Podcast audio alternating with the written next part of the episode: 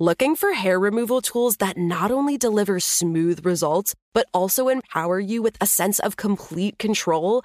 Enter Conair Girl Bomb, your secret weapons for smooth, sleek results made just for women. From the ultimate Girl Bomb grip and professional grade blades, you don't have to compromise and settle for less. Conair Girl Bomb equips you with the precision and power previously reserved for men's grooming tools. So take your hair removal routine to the next level with Conair Girl Bomb. Available at ConairGirlBomb.com or a retailer near you. Get emotional with me, Radhi Devlukia, in my new podcast, A Really Good Cry. We're going to be talking with some of my best friends. I didn't know we were going to go there on this. People that I admire. When we say listen to your body, really tune into exactly. what's going on. Authors of books that have changed my life. Now you're talking about sympathy, which is different than empathy, yeah. right? Never forget, it's okay to cry as long as you make it a really good one. Listen to A Really Good Cry with Radhi Devlukia on the iHeartRadio app. Apple Podcasts, or wherever you get your podcasts. In a world where fossil fuel companies are terrified of school children, where world leaders are ignoring climate science, bing, bing, bong, bong. and nature is recreating doomsday movie plots. What will happen next? It's up to you. Listen to the Outrage and Optimism podcast. Before we dive in, I have a quick request. We're eager to know more about our audience, so we created a short listener survey to help us learn more about you. Visit wondermedianetwork.com/survey to share your thoughts and be entered to win some Wonder Media Network swag. That's wondermedianetwork.com/survey. You can also find the link in the episode notes.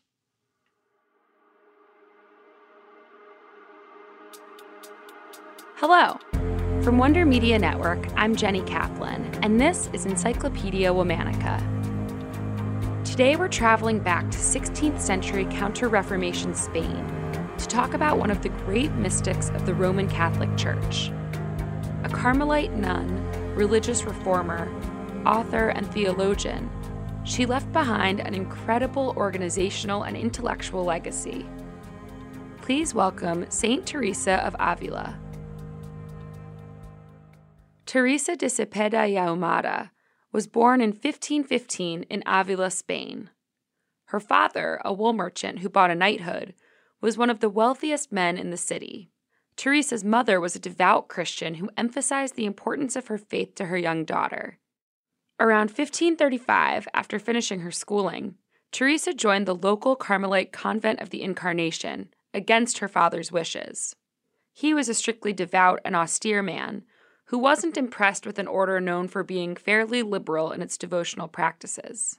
After entering the convent, Teresa began an intense study of works on contemplative prayer written mostly by medieval mystics. She was especially interested in the spiritual inner contemplation known as mental prayer. She believed it was integral to spiritual life. During that period, Teresa became seriously ill and spent nearly three years as an invalid. She'd become somewhat of a local celebrity, and her confinement caused significant worry throughout the community. While ill, Teresa maintained intense practical study of mental prayer and self reflection. Then, in 1555, Teresa underwent a spiritual awakening and began having ecstatic religious experiences. In 1559, she reported that Jesus had come to her in bodily form, but invisible. In another ecstatic vision made famous by Bernini's sculpture of the Ecstasy of St. Teresa, she claimed to have experienced an angel repeatedly driving a fiery spear into her heart, causing incredible physical and spiritual pain. Teresa wrote down nearly everything that happened to her during her adult life, so these many episodes were meticulously documented. They're fascinating today for students of theology and modern medicine. Teresa's visions, coupled with her brilliant mind and strong knowledge of and interest in Christian mysticism, soon made her a well known figure far beyond Avila. With her star on the rise and vexed by what she saw in her own convent, Teresa decided it was time to restore the Carmelite order to its original focus on austerity and a strictly contemplative life. Over the prior two centuries, the Carmelites, like many orders, had become more spiritually lax and disinterested in austerity. In the vein of the Counter Reformation occurring throughout Europe, Teresa found this highly problematic. She decided to take action and founded the Reformed Carmelite movement. In 1562, with the Pope's authorization, Teresa opened the first convent of the Carmelite Reform. Nuns there withdrew completely from the world to focus exclusively on prayer and divine law, as well as complete austerity and a total reliance on charity for survival.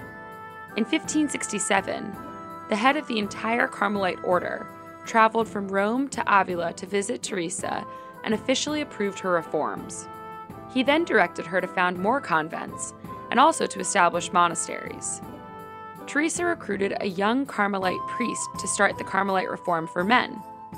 Later known as St. John of the Cross, this young priest would become a famous mystic and poet in his own right. Though Teresa was almost always in ill health, she spent the rest of her life establishing and nurturing 16 more convents throughout Spain. A schism in the Carmelite order sidelined Teresa for a bit, but her great admirer, King Philip II of Spain, advocated for a solution in the reform movement's favor, and soon she was again traveling hundreds of miles on journeys to found new convents and check in on her established ones. Perhaps Teresa's greatest gift to posterity is her writings. These include her autobiography, The Life of Teresa of Jesus, and her seminal works, The Interior Castle and The Way of Perfection. These, along with other writings, poems, and letters, form a vital part of the literary canon of Christian mysticism. They're also considered classics of Spanish Renaissance literature. Teresa died on October 4, 1582, while traveling to Burgos. She was canonized 40 years later by Pope Gregory XV. In 1970, Pope Paul VI named Teresa the first female doctor of the Church in recognition for her centuries long spiritual legacy to Catholicism. Tune in tomorrow for the story of another remarkable woman from history. All month long, we're talking about witches and saints. Special thanks to Liz Kaplan, my favorite sister and co creator. Talk to you tomorrow.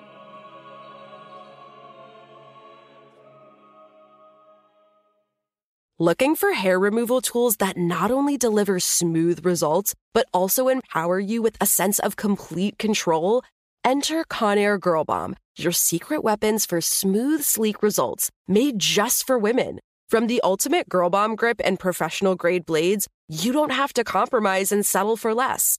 Conair Girl Bomb equips you with the precision and power previously reserved for men's grooming tools. So take your hair removal routine to the next level with Conair Girl Bomb. Available at ConairGirlBomb.com or a retailer near you. Get emotional with me, Radhi Devlukia, in my new podcast, A Really Good Cry. We're going to be talking with some of my best friends. I didn't know we were going to go there on I'm this. gonna go there on this this people that I admire. When we say listen to your body, really tune into what's going on. Authors of books that have changed my life. Now you're talking about sympathy, which is different than empathy, Yeah. right? Never forget, it's okay to cry as long as you make it a really good one. Listen to A Really Good Cry with Radhi Devlukia on the iHeartRadio app, Apple Podcasts, or wherever you get your podcasts. In a world where fossil fuel companies are terrified of school children,